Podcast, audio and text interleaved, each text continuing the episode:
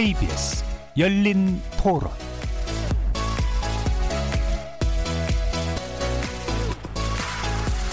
안녕하십니까. KBS 열린 토론 정준희입니다.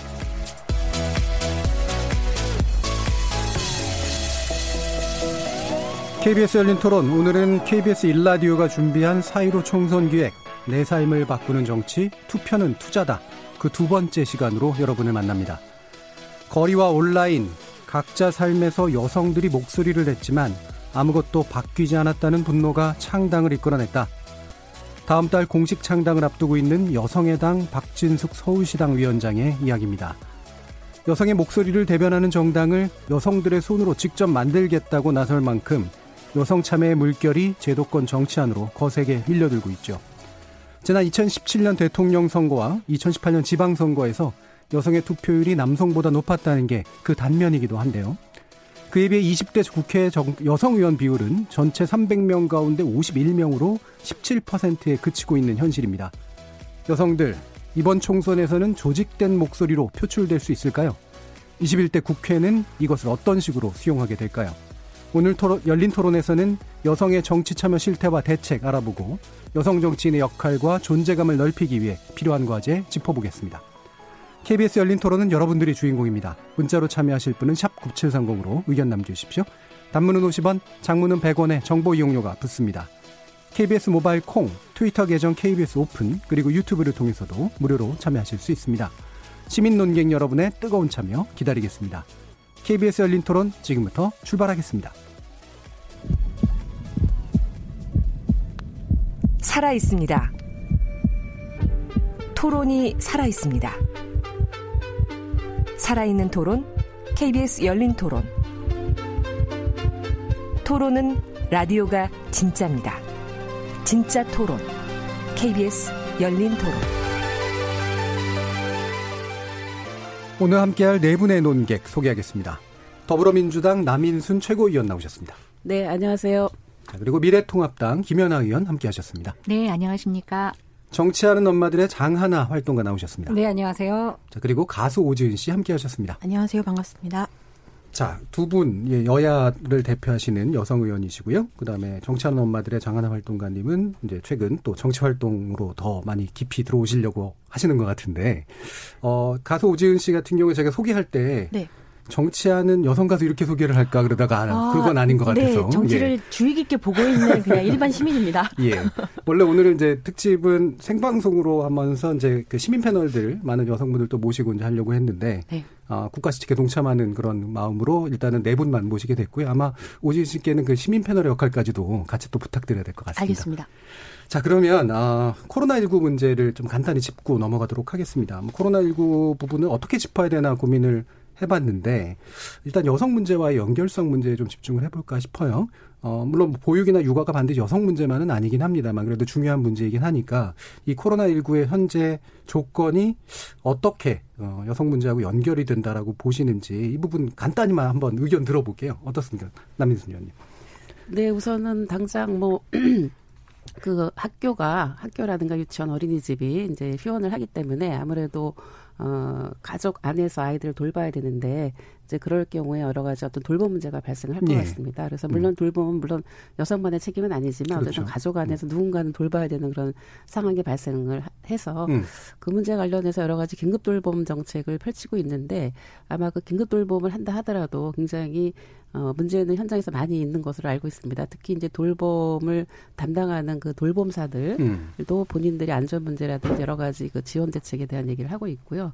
어, 그리고 또 집에서 아이를 돌봐야 될 경우에는 어, 휴가를 해야 되는데 지금 현재는 무급 휴가로 되어 있거든요. 예. 오늘 이제 정부가 발표한 정책에 따르면 어, 어떤 그런 가족 돌봄 휴가를 할 경우에 그 근로자들에게 어, 그 휴가 기간 동안에 어떤 일시적인 지원금은 어, 정부가 지원하겠다 이런 정도의 이제 대안을 내놓은 상황입니다. 그래서 어, 지금 이제 보건복지위원회에서도 어, 감염병 관련한 법에 아예 이제 그 유급휴가를 주자라고 하는 그런 법안도 현재 예. 올라와 있는 상황입니다. 예. 네. 구체적인 법안도 아까 좀 이따 더 말씀을 나눌 수 있을 것 같고요. 네. 어, 김연아 위원께서 어떻게 보시나요? 네, 아마 제 주변에 이제 아이 키우는 엄마들하고 음. 연락을 해보면 어, 일단 다 아이들이 아무데도 안 가고 집에 있다. 예. 그래서 아이들하고 삼시세끼 해먹느냐고 정신이 없다라고 얘기를 하시더라고요. 예, 저희 아이도 삼식이 되고 있습니다. 어, 또 다행히 어, 재택근무를 할 수 있는 예. 좀 그래도 규모가 있는 기업에 다니는 경우에는 그나마 좀 아이들을 돌볼 수 있는데 그렇지 못한 경우에 있어서는 여러 가지 어려움이 있는 것 같고요. 어, 또 이제 아이를 맡길 수 없는 부분들에 대한 어려움도 뭐 물론 있지만 어, 사실은 이제 일거리가 끊어져서 요즘 그렇죠. 경기가 너무 예, 안 좋지 예. 않습니까? 그래서 아이들하고 삼시세끼 같이 있다 보니까 집에서의 어떤 소비 패턴 이런 음. 것들은 계속 늘어나게 되는데 음, 음. 그 부분이 점점 걱정이 되는 문제들. 예. 그래서 어 진짜 저때까지 저희가 한 번도 경험하지 못한 음. 이게 이제 보육 문제에 있어서도 아주 초유의 사태인 것 같아요. 예. 그래서 뭐 할아버지 할머니들이 같이 보육에 도와주시기도 하고 또 주변의 이웃들끼리도 엄마 아빠의 도움이 필요한 친구들 같이 좀 보육을 음. 어, 서로 나눔이 품앗이 하듯이 하는 가구들도 있는 것 같은데 어, 물론 뭐 어떤 그런 수당이라든가 또는 뭐 아이돌 범위에 관한 여러 가지 제도적인 정책도 좀 필요하다라고 보여지지만 한 번 정도는 우리가 음. 예비군 훈련하듯이 음. 이런 전염병 사태 때 보육이라든가 그렇죠. 아이들 문제를 어떻게 다뤄야 되는지 한번 고민해 봐야 되는 중요한 계기가 되지 않았나 음. 생각해 봅니다. 그렇죠. 이제 불행한 재난이긴 하지만 이게 우리 사회 시스템이 어떻게 여기에 적응해야 되는가 하는 문제를 보여주는 또 그런 시점인 것도 맞는 것 같습니다. 장하나 활동가님 어떻게 보시나요? 네, 이제 뭐 유급 휴가가 필요하다 이 얘기가 좀 컸어서 이게 얼마나 장기화 될지 모르니까 예. 언제까지 무급 휴가를 기댈 것이냐 하고 그래서 이제 정부에서도 이제 일일 5만 원, 음. 뭐 한시적이지만 주겠다 이런 얘기 나왔는데 이제 한국의 노동 환경을 다 아시잖아요. 사실 눈치 보여서 음. 이런 제도가 있어도 쓰겠다 말하기 힘든 부모들이 너무 많은 상황입니다. 현재는 예. 그래서 저희는 일단 그 뭐 돌봄 공백을 긴급으로 약간 음. 뭐 울며 겨자 먹기지만 아이들을 좀 기관에 계속 보내야 하는 이런 케이스 또는 뭐 아까 유급휴가 5만 원, 일 예. 5만 원 지원을 하는 방식, 방식도 있는데 좀 하나 이제 사업주의 어떤 그 책임에 대해서 정부가 좀 강하게 좀 이끌어줬으면 하는 거고요. 가까운 예. 대만의 경우에 아 이제 전체 학교가 휴교를 한 겁니다. 거기도 2주 동안 하고 거긴 이제 다시 개학이 시작됐다고 하는데 그 기간에 이제 돌봐야 되는 그 양육자들을 출근시킨 경우 그 강하게 벌금을 어, 그 내리도록 하고 예. 그거를 또 대대적으로 계속 반복적으로 보도하니까 아, 지금 이렇게 다 고통 분담해야 되는 시기에 사업주나 경영주들도 이제 분담을 해야 된다 이런 인식들을 같이 갖는 것 같아요. 근데 예. 지금은 제가 보기에는 어, 월급쟁이들이 아무래도 더 음. 어, 지금 좀 고통받고 있다. 그래서 아이들 뭐 지역에 할머니 할아버지 보내려니 또 확진자 동선 확인하고 이렇게 예. 지금 현장에서 너무너무 혼란스럽고 음. 슬프네요. 자, 그래서 이제 감염법 예방, 그러니까 감염병 예방법에 대한 개정 촉구 기자회견을 하셨는데 관련이 좀 있으신 건가요?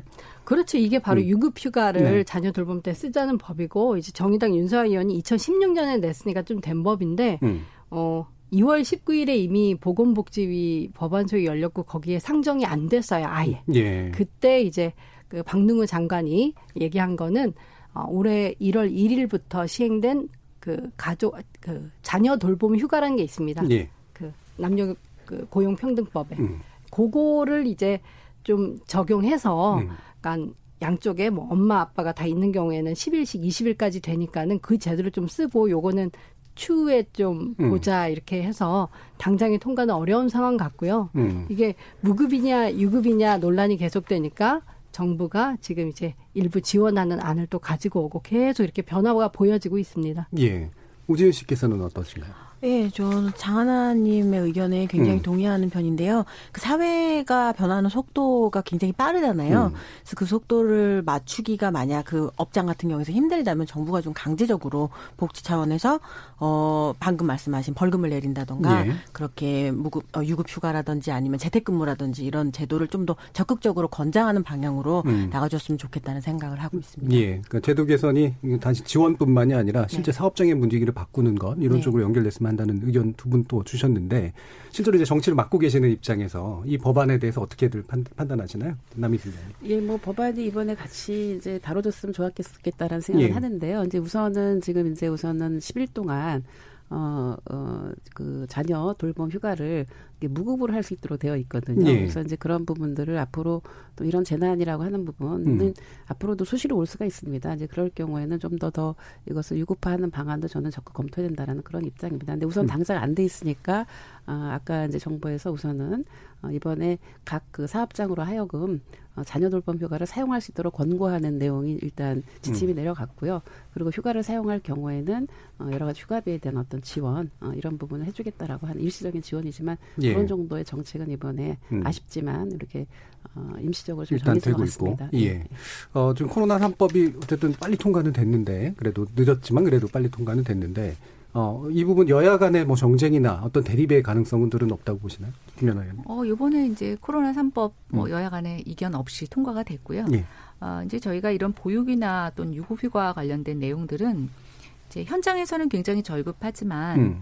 이제 이게 입법 과정에 오게 되면 지속 가능하냐. 예, 그렇죠. 예, 그다음에 음. 이제 재원 조달에 있어서 아무래도. 계속 영, 영속성이 있느냐라는 문제가 하나 있고 이걸 보편적 적용을 하게 할 거냐 아니면 사회적 취약계층에게 더욱더 특별하게 음. 대응을 해주- 해줄 거냐라고 하는 여러 가지 선택이 있을 거라고 생각이 됩니다. 예. 근데 이제 우리가 보편 적용을 할 때 제가 이제 조금 발견하는 문제점들은 뭐냐면 여전히 규모가 큰 기업 어 내부적으로 조직화된 노조가 있는 경우에는 이런 혜택을 받게 되는데 예. 그런 범위에 있지 못한 분들의 사각지대에 있어서는 여러 가지 해결하지 못하는 부분들. 그래서 오히려 더 이런 복지 혜택이 양극화되는 문제가 있어서 예. 저는 이 보편적 적용이라는 것을 우리가 범위를 확대하고 혜택을 늘려가면서도 저는 여전히 취약계층에 대한 부분들은 더 특별한 배려가 필요하겠다. 예. 일단 마지막으로 어 이제 아까 장하나 아, 운동가께서도 말씀하셨는데 이게 이제 국가가 해줄 수 있는 것과 기업이라든가 고용주들이 자발적으로 할 수 있는 예. 문제들 또 이런 것들은 사회적 인식의 문제도 있다라고 보여지고요. 남성들이 보육을 같이 공동 책임지는 이런 사회적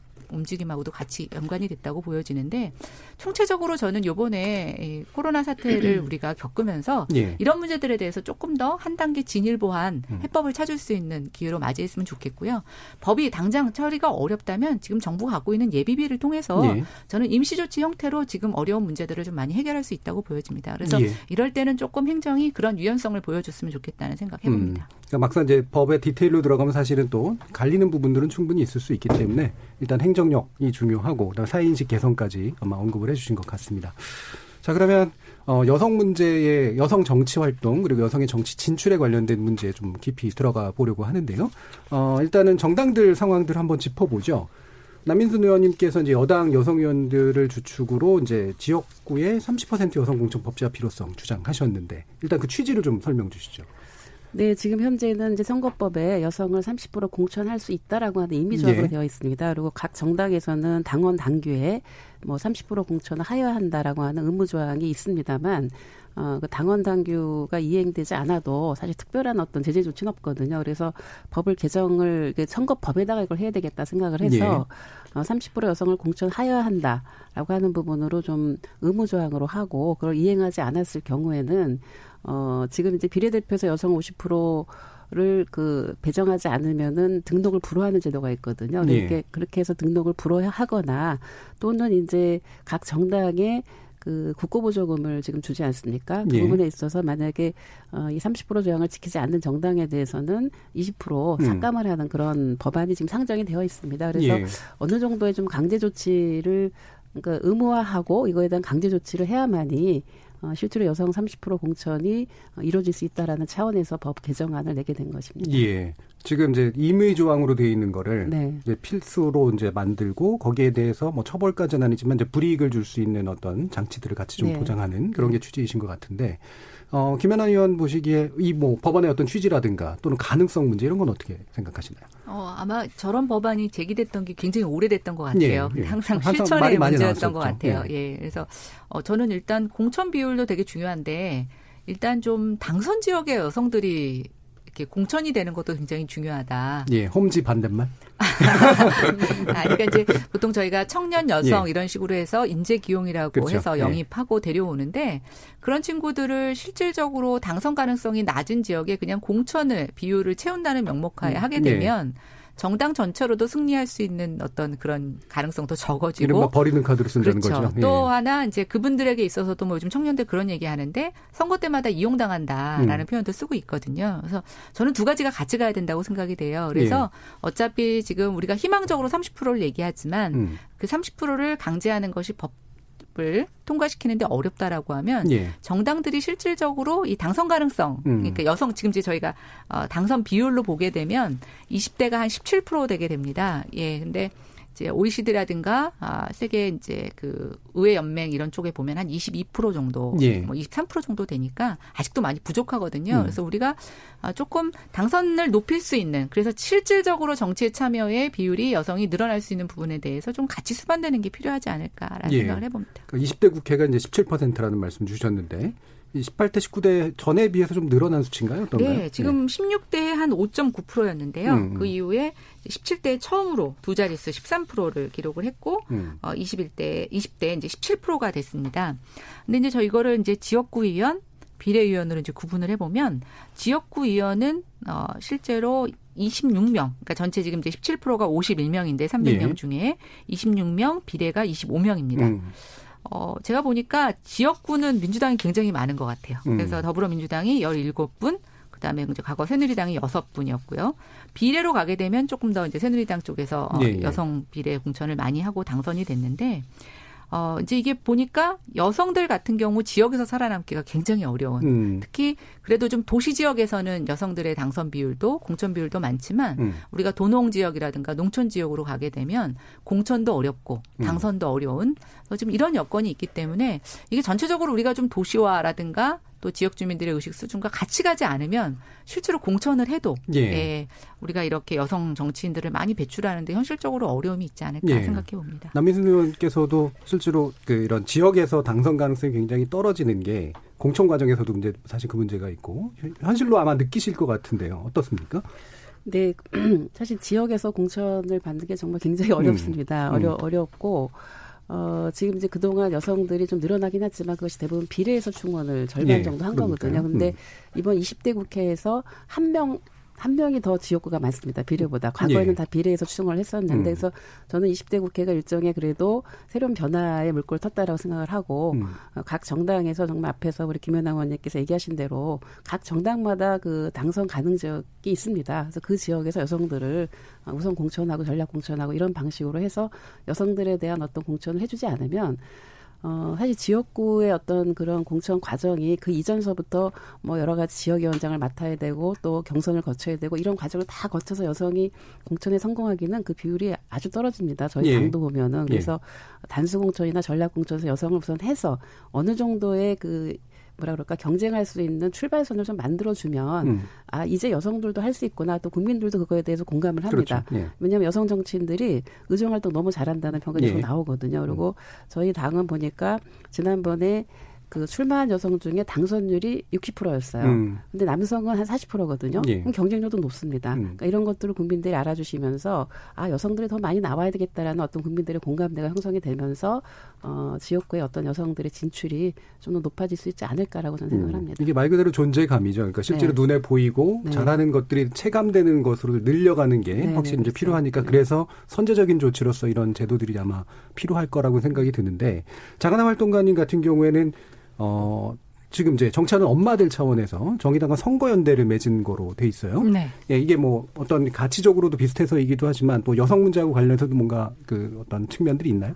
이번에 정의당이 음. 사실 그 진보 정당이 오히려 진성 당원들 위주로 운영이 되기 때문에 그렇죠. 개방형으로 이렇게 예. 뭐 비례를 예. 그, 그 공천한다거나 이러기가 더 힘든 사실은 음. 특성이 있거든요. 예, 예. 근데 아주 좀 이례적으로 의외로 뭐 음. 비례 개방형 비례를 하고 시민 선거인단을 모집하는 거라서 그러니까 저희 그 정치하는 엄마들은 비영리 민간 나체니까 특정 정당이나 정치인 지지는 안 되는데 예. 비당원이 참여할 수 있는 음. 이제 문호가 열렸고요. 음. 그래서 저희가 아 그렇다면 어차피 이거 한 표가 더 늘어나는 거 아니냐. 그러니까 우리 총선 날 뽑는 것도 있지만 예. 비례대표 국회의원도 우리가 마음에 드는 사람을 더 이제 상위 순번에 할 수 있는 기회가 됐다라고 생각해서 어, 정치 저희 정치한 엄마들은 정치 참여를 아주 독려하는 예. 독려하고 표방하는 단체이기 때문에 이번 기회에는 아 정의당 여기 시민선거인단에 좀 열심히 참여해 보자 뭐 이렇게 된 것이고요.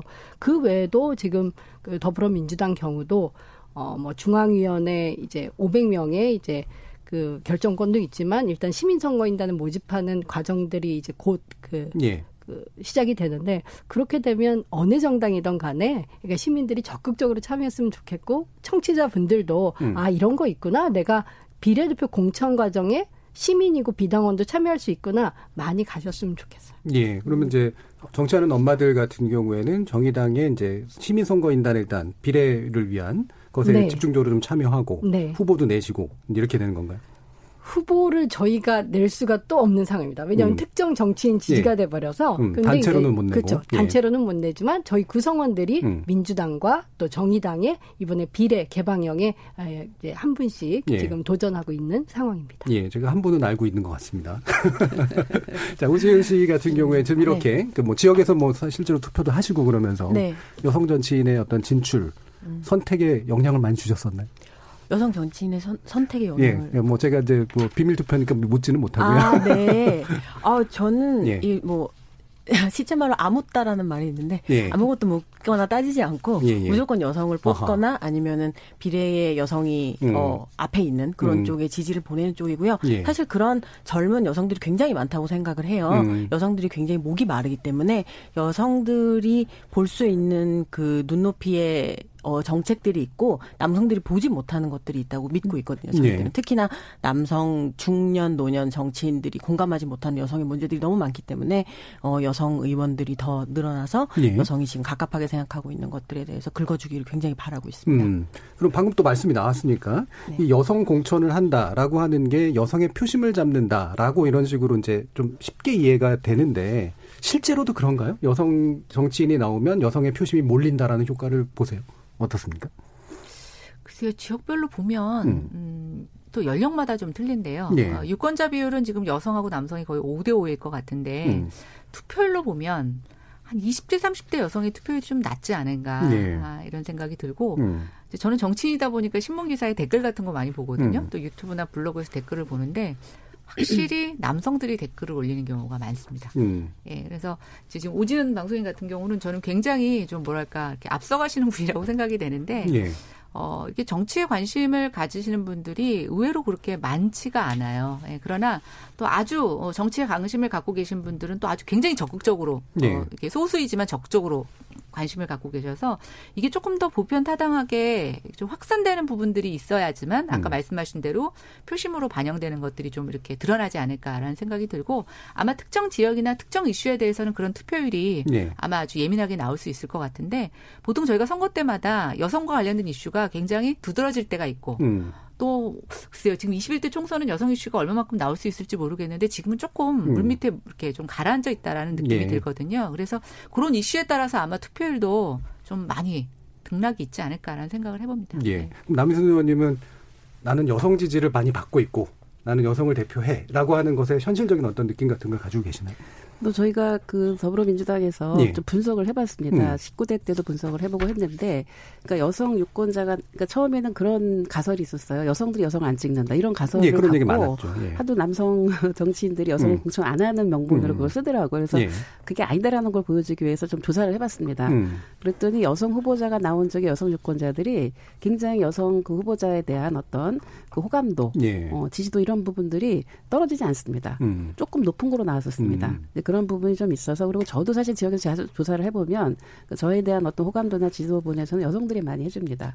그러니까 그런 부분에 있어서는 아마 그 여성들이 펼치는 정치의 내용이 보다 여성의 삶이라든지 아니면 어떤 우리 소수자라든지 약자라든지 이런 어떤 문제들에 대해서 조금 더 어, 감수성을 갖고 정치를 한다라고 하는 그런 평가가 예. 아, 여성들 안에서 있는 것이 아닌가라는 생각이 듭니다. 그래서 여성들이 어, 좀더 더 그 표심을 어, 줄수 있는 부분이 있고 저는 이제 그 2030의 여성들이 최근에 이제 어, 2000 대선과 또 지방선거를 거치면서 아, 이제는 우리 여성들의 어떤 삶과 이 투표가 관련이 있다라고 하는 부분에 대해서 굉장히 어, 마음이 달라졌다고 생각을 합니다. 예. 그러니까 과거에는 투표가 내 삶과 무슨 관련이 있어 이런 게 좀 많았다고 한다면 아, 이제는 어, 국가가 여성을 지켜줘야 된다라는 생각을 하면서 그러려면 어떤 국가 권력을 내가 선택해야 되겠다. 예. 정치인을 내가 선택해야 되겠다. 이런 흐름으로 어, 변화는 저는 시작됐다고 생각을 하고 있습니다. 예. 뭐 장하나 활동가님은 원래 청년 여성 정치인에서 네. 이제 시민단체인데 네. 뭐 어쨌든 정치의 범 영역 안에서 계속 이제 네, 하시는 거긴 그렇습니다. 합니다. 네. 예, 이게 어 뭐 생활 정치 영역이시긴 한데요. 어, 이 엄마들을 정치로 하게 만든다 라고 건이 이름 안에도 나오는 것처럼 네. 이게 어떤 의미입니까? 그 지금 국회에서 사실은 통과되기가 쉽지 않은 이런 예. 여성 공천 할당이라던가 청년 공천 할당 이런 것들이 왜 그러면 전폭적인 여성이나 음. 청년들한테 지지를 못 받을까? 음. 방금 전 질문도 사실 연속성상이 그렇죠. 있는 예. 것 같은데 저 또한 그렇게 왜 그럴까라고 생각해 봤을 때 그러니까 우리가 여성 정치인이라고 했을 때 내가 여성으로 겪는 문제들을 같이 겪는다던가 아니면 그런 것들을 적극 해결할 것 같은 분들보다는 음. 여성 정치 역시도 엘리트주의, 그러니까 엘리트인 여성들, 아 뭐 예컨대 청년이지만 젊지만 아유 뭐 기성 정치인들 못지않게 잘하네 뭐 이런 거죠. 예. 여성이지만 뭐 우리가 뭐 박영선 의원, 추미애 의원 이렇게 좀 뭐라 그럴까요? 아니면 박근혜 전 대통령 까지도 예. 우리가 생각하는 여성 정치인의 상이 지금까지는 그 나를 대변할 거라는 생각들이 잘 안 든단 말이죠. 예, 여성성이라는 게 가로가 쳐져 있었다는 말씀이신 것 같은데. 예. 그렇기도 하고 같은 예. 여성들도 우리가 여성 문제라고 하면 아까 애 보는 문제서부터 예. 아니면 직장에서 차별받는 문제 음. 이런 건데 그런 문제들을 과연 겪고 그 문제를 해결을 하기 위해 정치를 하는 분들일까 했을 때 예. 경력 이력 봤을 때 그렇지 않은 분들이 좀 더 많다는 거죠. 음. 다 그렇지는 않으시겠지만 음. 그런 면들도 여성 공천 할당하자라고 했을 때 많은 그 여성 유권자들이 그래 해야 된다. 라고 하지 못하는 음. 그런 장벽이 되지 않았을까 싶고요. 저희 정치하는 엄마들은 뭐 제가 정치할 생각이 없는 분들한테 같이 합시다 한 것보다는 사실 많은 시민들이 정치 참여하고 싶은데 길이 하나도 없어요. 당원이 된다는 것은 예. 그냥 당비 내고 지지하는 선이지만 지지하는 선에서 그치고 내가 정말 의제를 뭐 던지거나 직접 참여하기는 평당원들이 어느 정당이든 좀 힘들거든요. 시민 단체도 사실은 좀 마찬가지입니다. 후원금을 네. 내는 데서 되게 그치는데 그런 게 아니라 직접 내가 좀 그 행동할 수 있고 목소리를 낼 수 있는 그런 장으로서의 단체, 그러니까 엄마들의 정치 세력화를 좀 하자고 제안을 했던 것인데 뭐한 3년 차 되고 있고 또 많은 효능감을 느끼면서 저희 예. 회원들은 좀해 나가고 있거든요. 예. 그러면 이런 분들은 어, 나도 좀 뭐 아니면 아이가 한 초등학교 고학년만 되면 나도 출마 해 볼 수 있지 않을까 예, 라던가 예. 아 정말 이런 문제를 누구한테 해결해 주기를 바라는 게 아니라 직접 목소리를 내야 또 정치권도 반응하는구나 이런 그 경험이 쌓이면서 어 재밌는 아, 어떤 그 뭐 정치적 시도 음. 이런 것들이 되고 있고요. 또 되게 그 시원해 하십니다. 일단 말이라도 할 수 있다는 예. 거에 대해서 음, 효능감이죠. 어, 되게, 어, 예. 시민성이 깨어난다고 이렇게 느끼시고요. 음. 그렇습니다. 그럼 짧게만 더 여쭤보면 이게 엄마라고 하는 영역이 네. 어, 정체성인데 네. 이게 이제 정치의 어떤 어떤 핵심 키워드입니까? 아니면 뭐 육아하는 여성이라든가 또는 뭐 육아라든가 이런 식의 구체적인 어떤 측면입니까? 엄마가 예.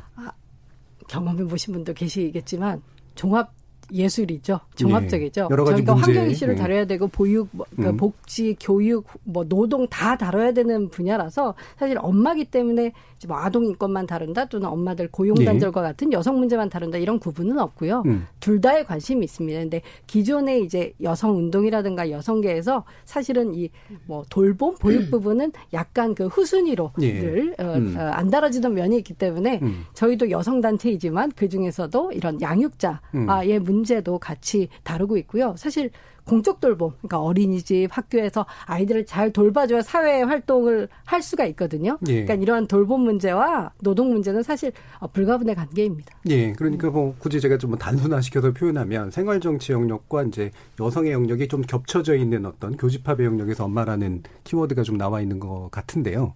예, 오늘 또 여성에 관련된 또 이야기니까 오진 씨 같은 경우에는 이렇게 엄마가 아닌 여성 네. 예, 문제랄까? 네. 어, 뭐 이런 거에 대해서 또 어떻게 생각하세요? 아, 음. 저기 엄마가 되는 거 아닌 거를 막 음.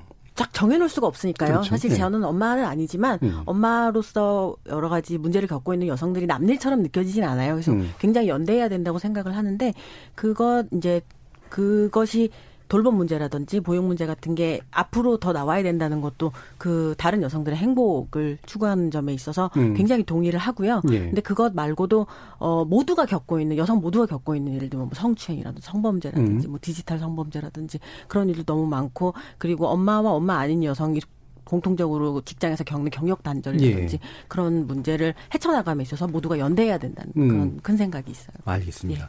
자, 그러면 두 의원님께 다시 좀 여쭤야 될 것 같은데 두 분도 이제 비례로 입문하신 거잖아요. 그렇죠? 예. 그럼 효과적인 뭐 수단인 것만은 맞는 것 같은데 어, 일단 정치에 시작하신 계기들이 있으실 거 아니에요? 남 의원님 어떻습니까? 네, 저도 이제 사실은 정치권 바깥에서 음. 오랫동안 뭐 그 여성운동, 시민운동을 그렇죠. 네. 오랫동안 했었는데요. 어, 뭐 그렇게 했어도 세상은 변한다고 생각을 했었습니다. 음. 그런데 지난 이제 아마 이명박 정부였던 것 같은데 그때 이제 여러 가지로 뭔가 어떤 민생 문제라든지 아니면 여성 젠더 문제라든지 여러 가지들이 뭔가 그 제도가 되더라도 진전이 안 돼, 실질화가 되지 않는 그런 상황들을 보면서 아 문제는 정치구나. 음. 아, 그래서 이 정치 구조가 바뀌지 않으면 안 되겠다라고 하는 사실 시민들이 정치를 바꿔야 되겠다라고 하는 예. 우리 우리 장하나 우리 활동가님과 비슷한 음. 생각이었는데요. 그렇게 해서 이제 저는 그때 그 내가 꿈꾸는 나라라고 하는 시민 정치 조직을 음. 어, 만들게 됐습니다. 근데 그렇게 해서 어, 어쨌든 시민정치운동 차원에서 민주당과 이제 통합을 하게 됐고, 음. 어, 그런 어떤 제도 정치의 어떤 변화를 통해서, 어, 보다 더 여성들의 삶이나 음. 우리 취약계층의 어떤 문제들 이런 것들을 어, 좀더더 어떤 삶의 질 개선을 해야 되겠다. 예. 어떤 민생의 문제를 꼭 한번 다뤄보고 싶다. 음. 그리고 여성들의 어떤 이런 아젠다를 정치 영역에서 다뤄보고 싶다 해서 참여를 하게 됐습니다. 음. 네. 실제로 시- 그 시- 뭔가 효능감이랄까요? 뭔가 네. 많이 정말 내가 나와서 네. 많이 바뀌었고 그렇게 만족감을 느낀다 이렇게 평가하실 수 있어요. 어, 뭐, 그거는 이제 다녀보면은 유권자들이 피드백을 주시잖아요. 예, 예. 제가 했던 것 중에 그 친절한 약봉투라고 하는 음. 그 법을 하나 제가 개정을 했는데 그 약봉투에 보면은 그 약의 모양이라든가 이런 걸 보고 약에 네, 네. 그 성능이 써 있잖아요. 네. 그게 이제 그 복약 지도라는 건데 음. 과거에는 그거를 구두로 말로 해줬었습니다. 근데 제가 법을 개정을 해서 그 약의 모양에 따라서 어떤 성능이 있는가 하면은 그 약을 복용하시는 분들이 예. 어떤 경우는 그걸 빼고 먹을 수도 있고 음. 스스로 조종할 수가 있거든요. 그래서 그런 그 약봉투를 만들어내는 그런 역할을 했을 때 많은 분들이 피드백을 해주셨었습니다. 음. 이제 그런 부분이 있었고 특히 여성들을 위해서는 어 저희가 이제 그 성폭력 범죄가 지금은 이제 그 친고죄 부분이 많이 다 폐지가 됐죠. 예. 근데 제가 국회 처음에 들어왔을 때는 친고죄가 많이 남아 있어서 음. 어, 성폭력의 피해를 당하는 여성들이 사실은 고소를 못 했습니다. 그래서 그 친고죄를 완전히 폐지했을 때 아, 그때도 굉장히 이제 여성들이 또 성폭력 피해자분들과 그 지지자들이 많이 그거를 예. 어 이건 정말 잘했다라고 하는 그런 반응이 있었을 때 아 그때 정치는 이래서 하는구나 음. 이런 느낌을 받은 적이 있었습니다. 김현원 의원 어떠세요? 어, 정치에 입문하는 경우가 이제 여러 가지가 있는 것 같아요. 이제 남인순 의원님처럼 실제로 이제 시민운동 같은 예. 것들을 하시다가 이제 정치로 들어오시는 건데 저는 시민활동 자체가 일종의 정치적 행위라고 보고 있어요. 예. 그래서 이제 어, 일종의 비제도권이라고 음. 얘기하기 어렵지만 어쨌든 외곽에서 계시다가 이제 중심부로 들어오시는 이렇게 음. 정치를 하시는 방법이 하나 있고요. 어, 저 같은 경우는 사실은 굉장히 정치와 관련이 없는 부분이 전문가 있었습니다. 네. 예. 또 이제 여성 같은 경우는 음. 여성 운동을 하시다가 음. 정치 입문하시는 경우도 음. 많이 있어요. 근데 이제 그 외에 다른 경우가 저라고 볼 수가 있는데 어, 저는 비례 중에서도 어떤 그런 특정 뭐 계층이라든가 그걸 대표하기보다는 제 전문성을 인정받아서 비례에 예. 들어오게 됐습니다. 아, 저는 이제 연구원에서 21년 정도 어, 주택 부동산 도시계획과 관련된 정책을 그러셨죠. 연구를 예. 했었는데요.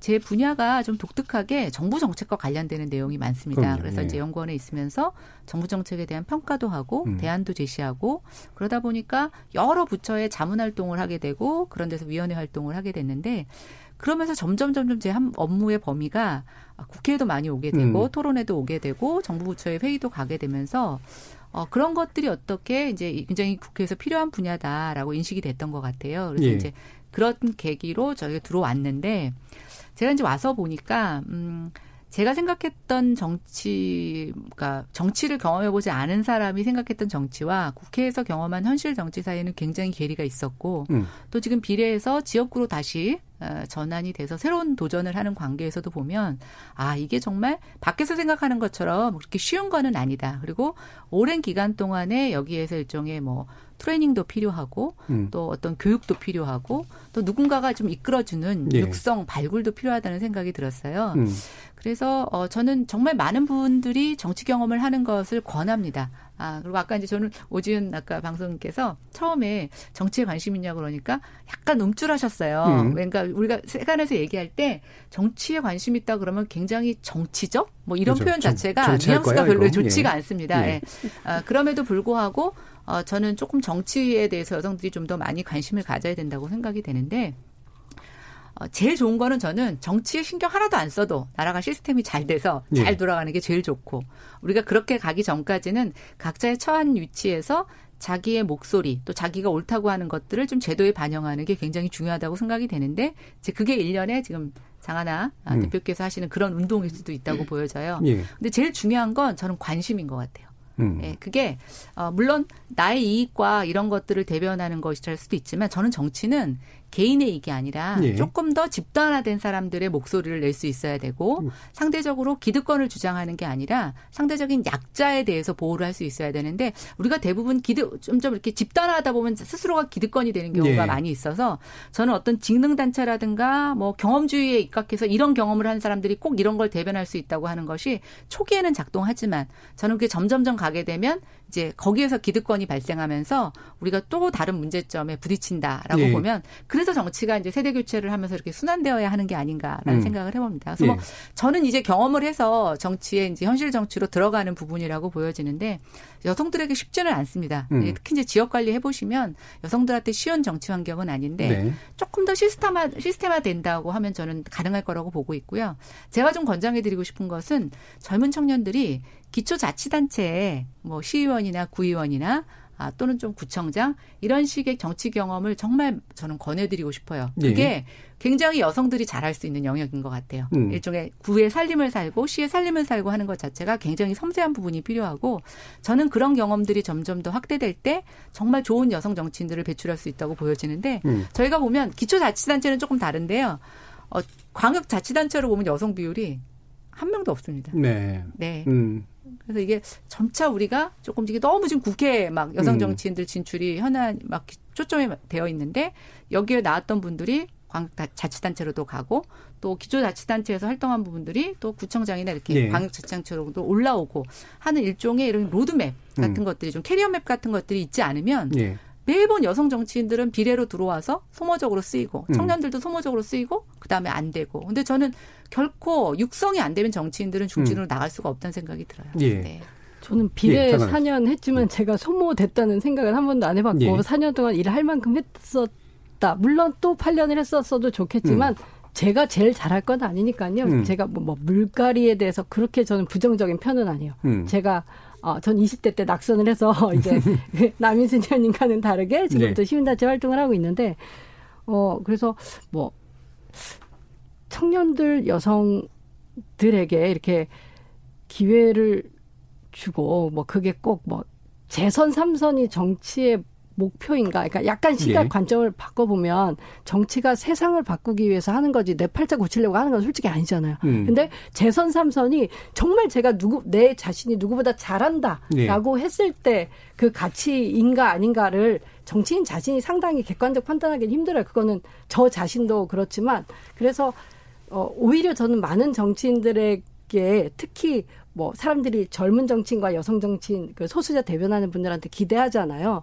그때는 그 꼭 그 다선 의원이 되는 것보다는 주어진 기간에 그 우리를 대변해 주기 바라는 사람들이 더 소신 있게 해 주기를 좀 바라고 음. 제가 그 김연아 의원님을 저희 단체가 유치원 3법 음. 할때 교육위에서 좀 많이 뵀거든요. 음. 근데 아까 말씀 들어보니까 주택 쪽 전문 네. 어떤 영역을 가지고 비례를 하셨다고 하는데 좀 그래도 그러면 상관 있는 분야인 뭐 음. 국토위 같은 데 가셨으면 훨씬 더 잘하셨을 예. 거 아니겠습니까? 전반기에는 국토위 그러니까, 했어요. 그러니까 네. 교육 일을 못해 못하셨다 이런 말은 음. 전혀 아니지만 그래도 저분이 그걸 누구보다 잘할 뿐인데 이렇게 뭐 저는 환노위 그냥 4년 했어요. 제가 네. 노동 문제에 제일 좀 관심이 많아서 했는데 그런 것들이 좀 아쉽고요. 예. 진짜 잘하실 일을 하실 쓰면 그게 더 우리 모두에게 낫지 않았나 이런 생각들이 들죠. 근데 예. 실제 여의도에서는 그런 그 합리적인 음. 그뭐 기준으로만 돌아가는 게 아니기 때문에 좀 답답합니다. 효능감이 정말 많이 떨어지죠 음. 여의도에서. 예, 이 세 분이 그러니까 여성 운동을 하시면서 이제 여성 정치인으로 오신 남인순 의원님, 그다음에 전문가로서 또 발탁되셔서 여성 의원으로서 활동하신 분, 그다음에 의원이었다가 이제 시민으로 이제 가셔서 또 정치 활동하시는 분 이렇게 이제 세 분이 있는데 그 오지훈 씨가 원래 오늘 패널의 역할 중에 하나가 이제 바로 네. 그 뭐, 막 시민들의 목소리를 모아주는 거잖아요. 네. 그뭐좀 이게 소개 좀 해주시죠. 아, 네. 예.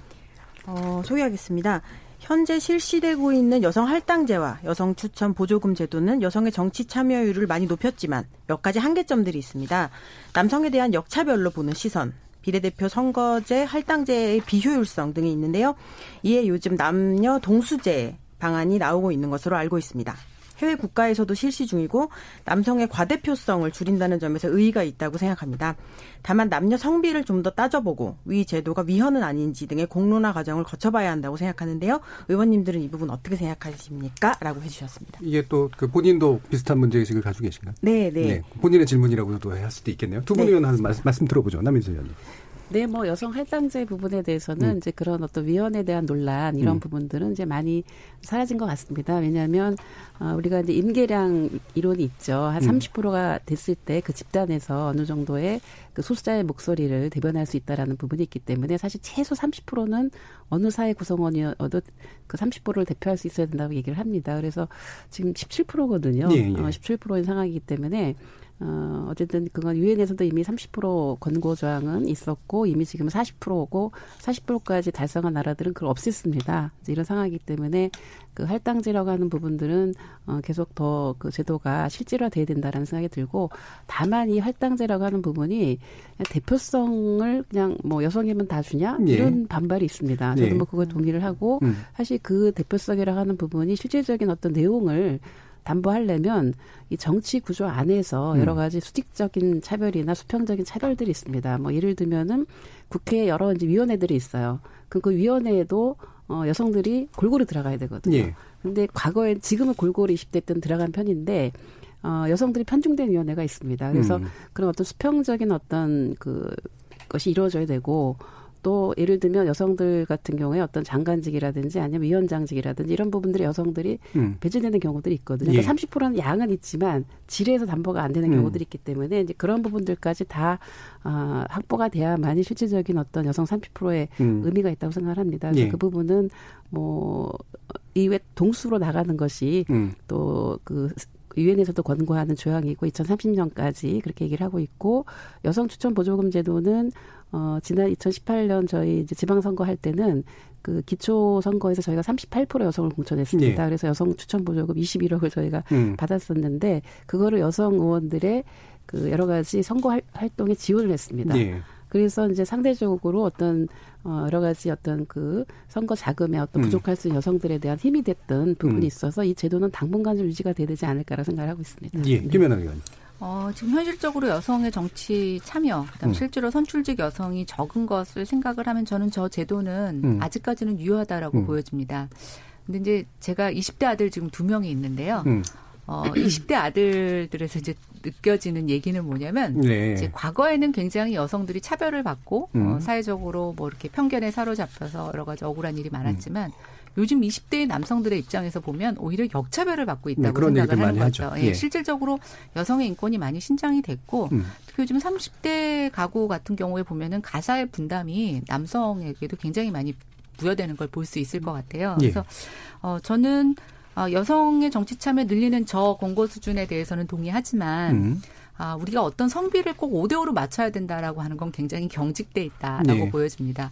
예를 들면 또 비근한 예로 어, 초등학교 교사, 뭐 중고등학교도 마찬가지인데 교사의 성비를 보면 또 오히려 여성이 너무 그렇죠. 많아서 남성의 할당제를 해야 된다라고 하는 경우 있는데요. 음. 이제 우리가 이것들을 강제로 했을 때 거기에 필요한 사람이 제대로 수급될 수 있을 만큼 그 기반이 갖춰져 있느냐라고 보면은 저는 여성 정치인도 그런 경우가 많아요. 예를 들어서 서울에 여성 정치인이 좀 많은데 예. 지방에서 여성 정치인을 우리가 공천을 할 때 적당한 사람을 찾을 수가 있느냐 뭐 이런 것들 보면 어떤 분야나 이런 쪽에서도 그 수요가 잘 안 되는 부분이 있습니다. 저는 끊임없이 말씀드리지만 우리가 이 여성 할당제를 계속 맞추기 위해서는 또 달성하기 위해서는 계속 여성의 정치할 수 있는 풀이 좀 같이 음. 성장하지 않으면 저는 이것은 계속 허수에 지나지 않는다라는 생각이 예. 들고 조금 더 인식을 이제 바꿔야 된다고 생각하는 거죠. 음. 어, 뭐 그게 숫자적으로 5대 5의 의미를 줄 수도 있지만 이제는 남성들이 역차별을 느낄 만큼 음. 여성이 사회적인 어떤 대우가 있어서 굉장히 높아진 부분도 분명히 있다라고 보면 예. 이제는 이 균형을 맞춰주는 부분에 대해서도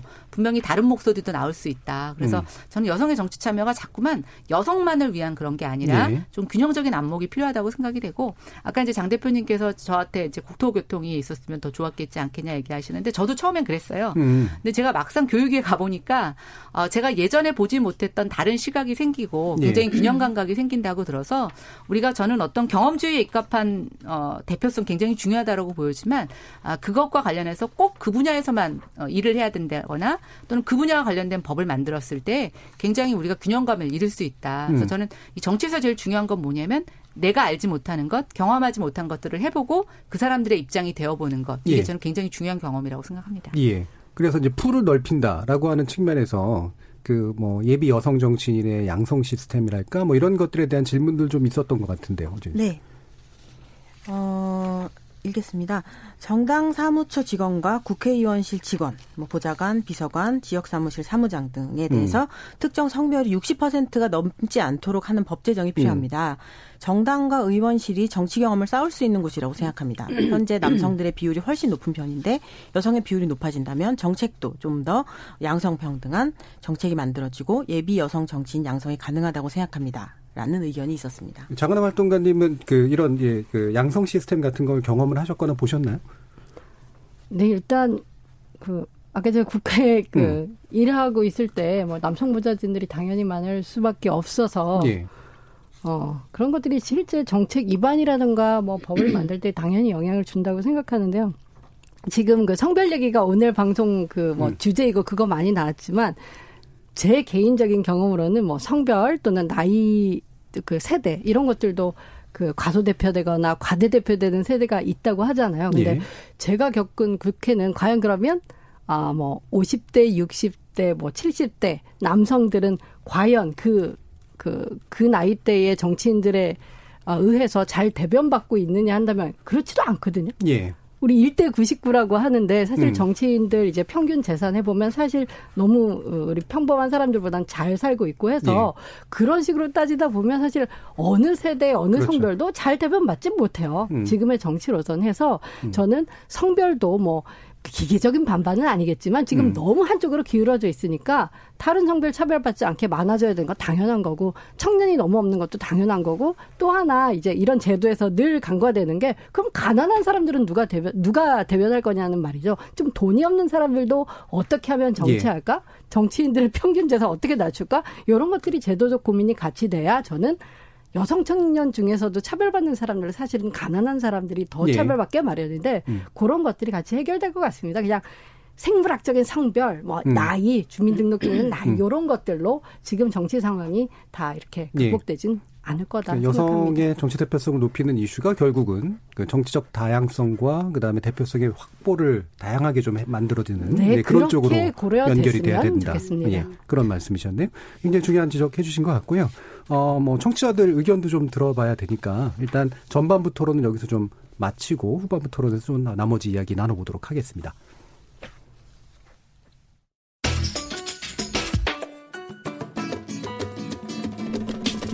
묻는다, 듣는다, 통한다. KBS 열린 토론. 듣고 계신 청취자 여러분, 감사드립니다. 들으면서 답답한 부분은 없으신가요? 궁금한 점은요? 그렇다면 함께 토론에 참여하시죠. 유료 문자 샵 9730을 이용하시면 됩니다. 단문은 50원, 장문은 100원의 정보 이용료가 있습니다. 스마트폰 어플리케이션 KBS 모바일 콩을 통해서도 무료로 참여하실 수 있습니다. KBS 열린 토론은 언제나 열려 있습니다. 듣고 계신 KBS 열린 토론은 매일 밤 1시에 재방송됩니다. 자, 우리 토론 진행되는 동안 청취자들이 보내주신 의견 들어보고 가겠습니다. 정희진 문자 캐스터. 네, 지금까지 청취자 여러분이 보내주신 문자들 소개합니다. 먼저 콩 아이디 0005님. 지금 어린이집에서 긴급 돌봄 서비스 안 받는 데가 대다수입니다. 정책과 현실은 너무 다릅니다. 유튜브 청취자 이진국님. 국회에서 여성 의원들이 여야를 떠나 화합하는 모습을 보여주었으면 하는 희망입니다. 유튜브 청취자 고래밤님, 여성 정치인의 장점은 무엇인가 라고 했을 때 그걸 묘사하는 단어가 너무 제한적인 듯 여겨집니다. 섬세하다. 이건 너무 진부합니다. 콩 아이디 9803님, 내가 정치하길 정말 잘했다 생각되셨던 적이 언제신지요? 여성 국회의원으로서 가장 보람 있었던 순간 말씀해주세요 해주셨고요. 콩 아이디 김동호님, 자원봉사자분들 가운데 여성분들이 정말 열심히 활동하시더라고요. 그런데 대우는 아직 너무 낮아요. 이런 분들을 위한 정책 필요해 보입니다. 콩 아이디 K76580905님. 묻지도 따지지도 않고 무조건 여성 후보라고 뽑는 건 좀 그러네요. 남성 후보 중에도 여성 문제에 더 애정을 가지고 곰곰이 생각하는 후보가 있지 않을까요? 라고 보내주셨습니다. 네, KBS 열린 토론. 이 시간은 영상으로도 생중계하고 있습니다. 유튜브에 들어가셔서 KBS 일라디오 또는 KBS 열린 토론을 검색하시면 지금 바로 토론하는 모습 보실 수 있습니다. 방송을 듣고 계신 여러분이 시민 노객입니다. 계속해서 청취자 여러분들의 날카로운 시선과 의견 보내주세요. 지금까지 문자캐스터 정의진이었습니다.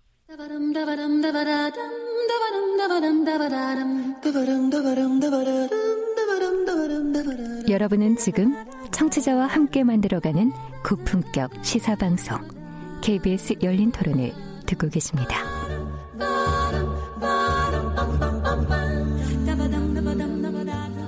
KBS 열린 토론 오늘은 4.15 총선 기획 내 삶을 바꾸는 정치 투표는 투자다라는 주제로 가수 오지은 씨 정치하는 엄마들의 장하나 활동가 김하나 미래통합당 의원 그리고 남인순 더불어민주당 최고위원 이렇게 네 분과 함께 하고 있습니다.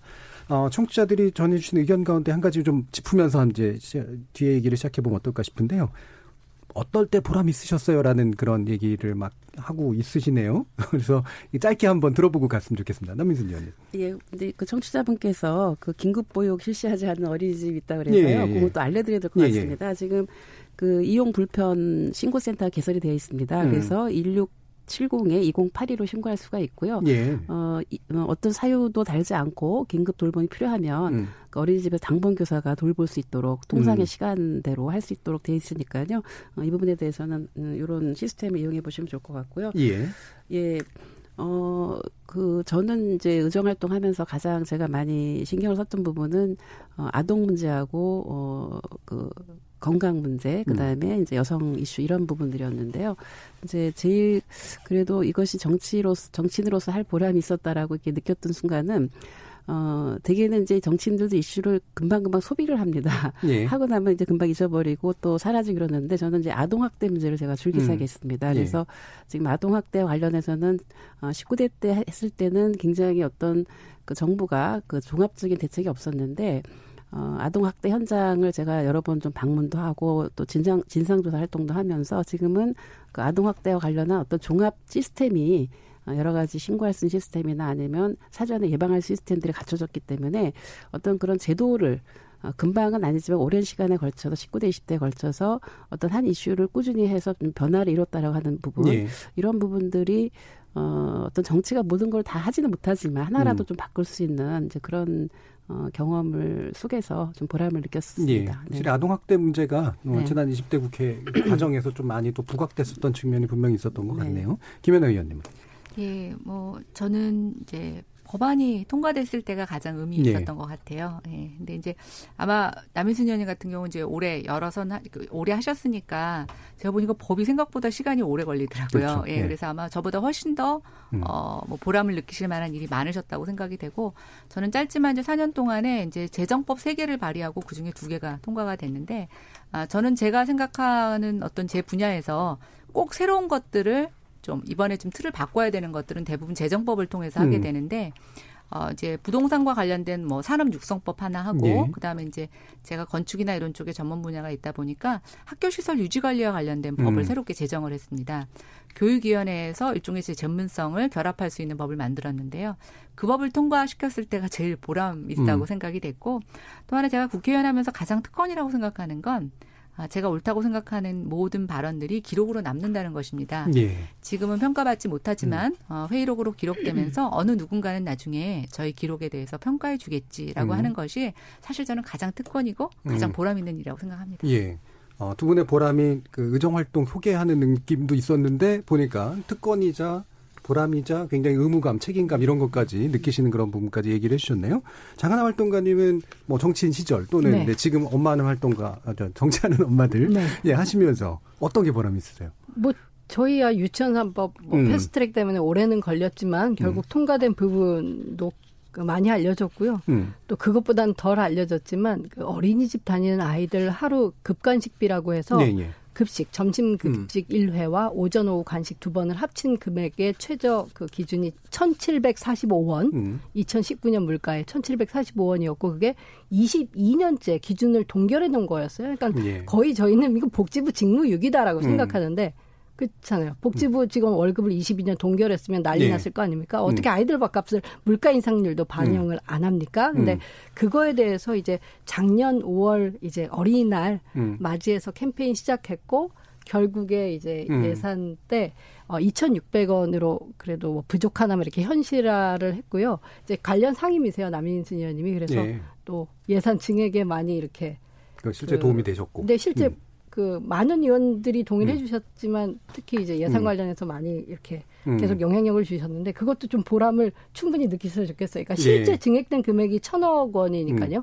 네, 뭐 두 분의 대단한- 보람이네요, 그러니까. 아니, 저희 같은 경우에 뭐 저보다 저희 예. 회원들이 예. 국회의원들한테 전화 문자 행동을 그렇게 많이 해요. 특히 뭐 그렇죠. 예산절 예. 정기국회 때 음. 법 통과해달라 또 문자 좀 많이 받으셨을 텐데 유치원화법 해달라고 저희 회원들이 예. 문자 많이 했고 또 뭐 예산 늘려달라 이렇게 하는데 그런 그 그- 그거밖에 할 수 없어서 아이 예. 보면서 예. 엄마들이 그렇게 정치에 참여를 하고 예, 있습니다. 정치하는 엄마들이 정치에 영향을 주는 무서운 엄마들인 건 맞는 것 같네요.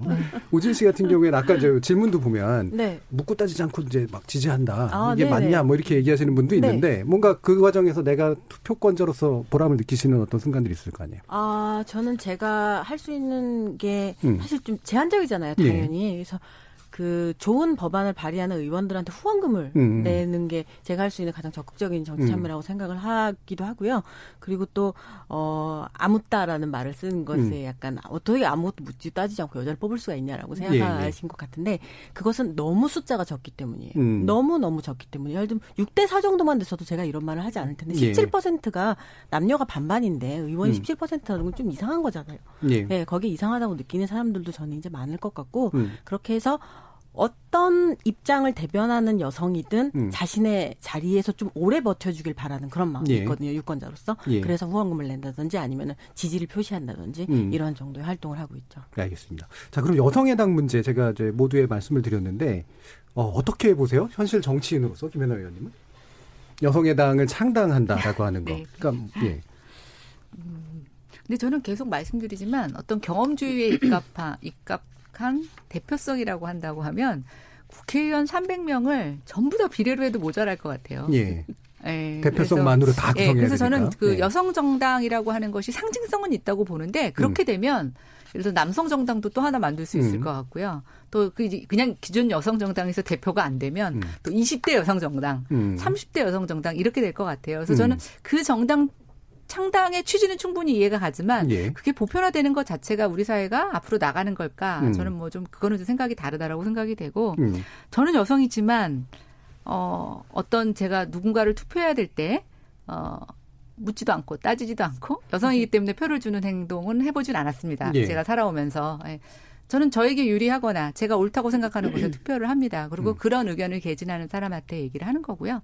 남성 정치인이라고 표를 얻어야 되는데 남성한테만 지지받을 수 있는 공약을 내놓지는 않아요. 예. 그래서 저는 이제 이게 우리가 너무 여성 정치 참여에 대해서 이렇게 비약적으로 생각을 하게 되면 음. 어, 현실을 왜곡할 수 있다라고 생각이 돼서 저는 결국 제일 중요한 건 우리가 균형감 갖고 있는 생각, 사고, 그다음에 그에 대한 대표성을 가져가는 게 제일 중요하다라고 생각이 됩니다. 네. 그래서 뭐 여성 정당 필요성은 인정하지만 글쎄요, 저는 약간 음. 의구심을 갖고 있습니다. 예. 네. 그러니까 부분적 대표성이 아닌 국민적 대표성 측면을 계속해서 네. 많이 강조를 해주시는 것 같은데 남인순 의원님은 여성 운동가로서 또 이제 보시는 또 새로운 어떤 감흥이 있으실 것 같은데. 네, 뭐 저는 이제 뭐 이런 여성의당이 나오게 됐던 부분에는 또 기존의 정당이 충분히 대변하지 못하기 때문에 나왔다고 네. 생각을 합니다. 그래서 지금 뭐 제가 알기에는 3월 8일 날 뭐 창당을 한다고 들었고요. 뭐 여성에 대한 모든 차별이나 폭력에 음. 대해서 반대한다는 기치를 걸고 지금 하고 있어서 어쨌든 이런 부분들은 아마 그 미투 운동이나 어 여러 가지 최근에 어떤 페미니즘에 대한 그 젊은 여성들에 대한 굉장히 폭발적인 반응 이런 부분들이 배경이 네. 되지 않았을까라고 생각을 하고요. 이미 어떤 유럽이나 이런 데서는 굉장히 어떤 다원주의적인 정당 구조로 가면서 그 다 내포할 수는 없지만 그 시대의 어떤 이슈라든지 세력이라든지 이런 부분들이 결집이 되면서 이런 이런 흐름은 있을 수 있다고 생각합니다. 저는 이런 네. 시도는 해볼 수 있다고 생각이 들어요. 네. 어, 이런 시도는 해볼 수 있다는 생각이 들고 어, 개항 그 시도하는 거 어, 그 어떤 흐름을 어, 저희가 이제 지금 이제 연동형 비례대표 준 연동형 비례대표제가 되면서 3%의 지지를 받아야 또그 예. 제도권에 진입할 수 있거든요. 그러려면 아마 또 그만큼 많은 어, 여성만이 아니라 국민들의 국민들로부터 지지를 받아야 되는 거거든요. 음. 그러니까 그 해봐야 아는 거죠. 네. 네, 해봐야 아는 거라는 생각이 들고 그런 어떤 어그 여성들의 이슈가 또 국민적 보편성을 가질 수 있는 그런 부분으로 여성의 당이 얼만큼 설득을 음. 어, 해낼 것이냐에 따라서 그 성공 여부는 달려 있다라고 저는 생각을 예. 합니다. 그러니까 일반적인 정당은 어, 특정 기반을 가지고 있지만 사실 이제 국민 정당을 보통은 목표로 할 수밖에 없고 그 수권 네, 정당이 네, 되기 위해서. 네. 근데 말씀은 이제 다당제 하에서 이제 작은 걸 대표를 하는 정당이 필요도 하고 네. 그게 대신 또 국민적인 보편적 관심을 끌어내는 어떤 거로 연결돼야 된다라는 말씀이셨네요. 네. 장하다 활동가님 어떻게 보세요? 네, 저는 그 이제는 좀 다양해져야 된다라고 너무 생각하고 이번에 연동형 비례대표제가 그래서 결국 아, 너무 아쉽고 음. 그, 그 국회가 그 뭐 시간과 노력을 들인 만큼 사실 연동성이 부족해서. 네, 그냥 음. 야, 이게 뭐냐 싶을 정도 너무 실망스러웠거든요. 근데 예. 어쨌든 계속 나아가야 할 바는 그냥 다양한 사람들의 정치적 요구를 담아내는데 현재 정당들이 그걸 잘 해내면 필요가 없겠지만 부족함이 느껴서 창당을 하는데 이거는 다 헌법적인 권리예요. 예. 정당을 만들어서 이 정치 활동하는 거는 모든 국민에게 있는 권리이기 때문에 이거를 뭐 좋다 안 좋다 뭐라 할 것보다는 잘 해 나가길 빕니다. 그리고 많은 정당들이 나타나기를 너무 바라고요. 예. 그렇게 그렇지 않으면 지금 아까 뭐 300명을 다 비례를 해도 모자르신데 그 말이 그 정말 걸맞을 정도로 음. 국민들의 정치적 요구는 정말 다양해졌어요. 예. 근데 현재 국회의원들은 사실 너무 안 다양하죠. 음. 그게 뭐 성별 뭐 이런 그 나이 문제뿐만 아니라 뭐 직업도 그렇고 너무 편중돼 있어요 정치인들이 그렇기 때문에 아마 다당제가 아, 국회를 다원화하는데도 큰 견인을 하지 않을까 여성의 당이 잘해 잘하기를 되게 바라는 거죠. 예. 네. 그러니까 이게 이제 여성의 정치 세력화라는 측면에서의 어쨌든 중요한 실험인 것 같은데 아까도 이제 남미수 의원께서 언급해 주셨지만 이제 미투 운동이라든가 젠더 이슈가 어쨌든 사회에서 중요한 이슈로 부각되는 과정하고 연결이 돼 있다라고 이제 판단을 하시잖아요. 우진 씨도 그렇게 보시나요? 이런 여성의당 운동이나 이런 것들은? 여성의당을 창당을 굉장히 주의 깊게 보고 있고요. 음. 이 창당 자체 그 되게 많은 다양한 여성들이 모인 거라고 들었어요. 예. 다양한 입장을 가진 음. 정치적 해서- 입장이 다양한, 네, 네, 예. 네. 그래서 당의 대표 입장이 대체 뭐냐, 음. 어 무슨 아젠다를 가지고 가는 거냐라는 걸로 꽤 화제도 된 걸로 알고 있고요. 음. 어 근데 그 논의 자체가 굉장히 발전적이라고 보거든요. 예. 네. 그래서 또 당을 만든다는 것 자체가 굉장히 적극적인 정치적 시도잖아요. 그게 그만큼 이제까지 당각 어, 기존 정당들이 갖고 있던 태도에 되게 목이 말랐다는 것이고 예. 그래서 이 정말 평범했던 사람들이 모여서 정치를 시작하는 이 시도 자체가 굉장히 좋은 선례가 됐으면 하는 마음이 있어요. 예. 이게 마무리 발언 전에 이게 사실 다룰 것들은 많지만 하나만 짧게 여쭙고 싶은데 그러니까 얼마 전에 숙대 트랜스젠더 그 입학생에 관련된 문제로 이제 사회가 좀 많이 좀 어려움을 겪었는데 이게 이제 여성을 대표한다는 것이 젠더를 포괄할 수 있는가라는 데 대한 어떤 중요한 궁금증을 남기는 사건이긴 한 것 같거든요. 이 부분에 대해서 김현우 의원 어떻게 보시나요? 네, 저한테는 너무 아직은 어려운 어려운 주제인 것. 같아요. 예. 네. 예. 남인수 대표님. 네, 뭐 지금 사실 이제 그 정당의 흐름하고 요건 좀 다른 것 같습니다. 예, 예. 제가 봤을 때는 어떤 젠더를 포함하는 흐름이라기보다는 예. 어, 그, 어쨌든 이제 그동안에 여러 가지 저기 그 많은 그 뭐 무슨 뭐 디지털 성범죄 문제라든지 뭐 음. 그런 속에서의 또 여성들이 느낀 어려움들이 있다 보니까 음. 그런 포괄적인 어떤 젠더 문제까지 포괄하는 그런 그렇죠. 흐름은 예. 아닌 것 같아요. 예, 여성의 당의 예. 경우에는. 이제 그래서 이제 이런 어떤 트랜스젠더라든가 이런 문제들은 보다 우리가 어떤 각 분야에서 사회적으로 좀 더 논의가 돼야 될 것 같고 음. 어떤 제도권 안에서의 논의나 이런 부분들은 아직은 그것이 충분하게 이렇게 에, 어떤 그 제도 안에서 논의해야 될 만큼의 올라오지는 좀 않은 상황이라고 저는 아직은 판단하고 일단 있습니다. 젠더 이슈가 자체는 네, 네, 예, 예. 네. 알겠습니다. 숙제 예, 얘기 예.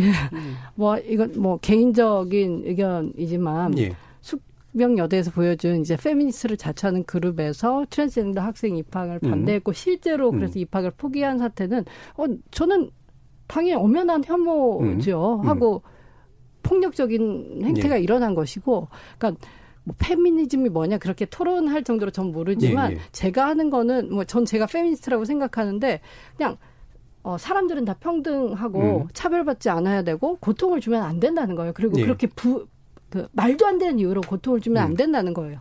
어, 그래서 예. 뭐 숙명여대에 있었던 이, 이런 저는 너무 불행한 음. 경험이라고 생각하는데 그 역시도 사실은 그, 그, 뭐 여성 운동 이 발전하는 어떤 계기가 됐으면 예. 좋겠고요. 예. 다시는 일어나서는 안 될 일이라고 생각해요. 그거는 말도 안 된다고 생각합니다, 정말. 알겠습니다. 이제 뭐, 아, 요 얘기 더 했으면 좋겠습니다. 마무리를 해야 될 것 같아가지고.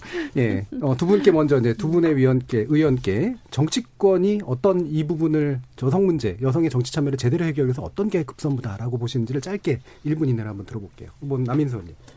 네, 뭐 이번에 21대 선거에서 지금 공천 각 당의 정사 정그 공천 진행이 되고 있지 않습니까? 그래서 어 이번 공천 과정에서 어 정말 여성들이 그 당선 가능한 지역에서 여성들이 많이 예. 또 선전할 수 있도록 그런 부분들이 아직 제도는 안 바뀌었지만 정당의 공천 공천 과정에서는 좀 이것이 반영이 됐으면 좋겠다. 그리고 음.